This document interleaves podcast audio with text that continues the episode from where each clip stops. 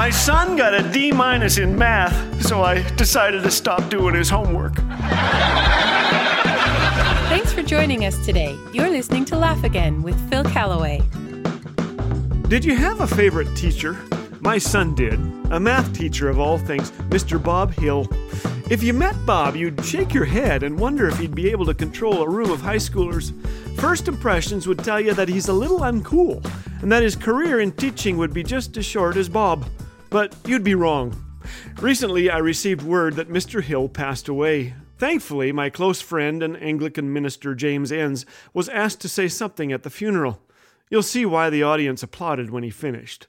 I asked James for permission to read you his words, and he said, well, for 20 bucks. And thankfully, he was joking. Here's his tribute. My good friend Phil Callaway is fond of exhorting people to live so the preacher won't have to lie at your funeral. We know that Bob Hill lived such a life, and today we don't have to bend the truth to honor him. We mourn the loss of a dear brother, dad, husband, teacher, and colleague by looking forward in hope to the joy of the resurrection. Bob's life was characterized by unswerving commitment to serving Jesus and to see those he taught develop that same love for Christ. Teaching mathematics was simply his way of doing that. His love for his subject and his enthusiasm for teaching helped students master the intricacies of calculus, but it was always linked to a larger picture that they would see God in the equations.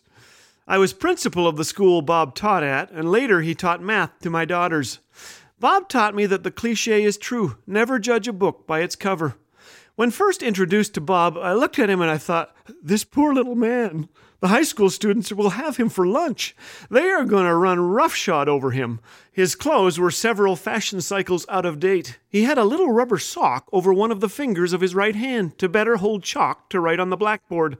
And he would point stuff out on the board using his middle finger, blithely unaware of the rather unchristian message this represented in the world of pop culture.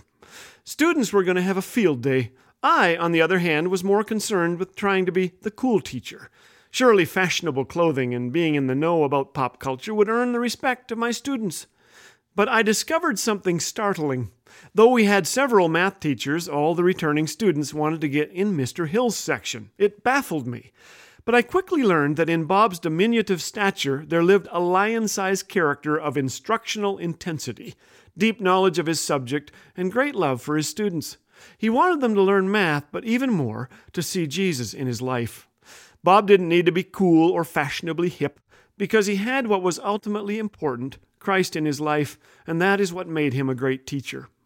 If he were here today, I believe he would want everyone to know that the best news anyone can hear and respond to in repentance and faith is that Jesus died for our sins and was raised to life according to the Scriptures, so that we can receive forgiveness and be transformed by the power of his resurrection life in us.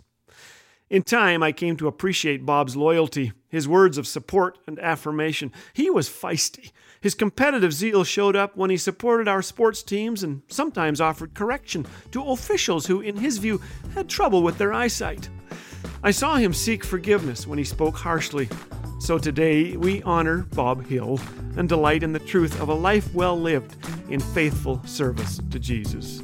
Those were James's words at Bob's funeral, and believe me, there was lots of applause. Thank you, James, for allowing me to repeat your stirring tribute and for not charging me 20 bucks. May all of us live like Bob, and when we do, the preacher won't have to lie at our funeral.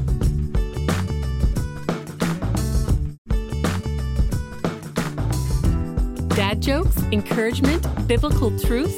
What more could you want? If you're enjoying what you're hearing on Laugh Again, we encourage you to share with a friend. The vehicle of laughter and stories of shared struggles open the door for the gospel to be welcomed into heavy hearts in need of the hope of Jesus. So go ahead and share Laugh Again today. It might just leave an impact deeper than you could ever imagine. Laugh Again. Truth bringing laughter to life.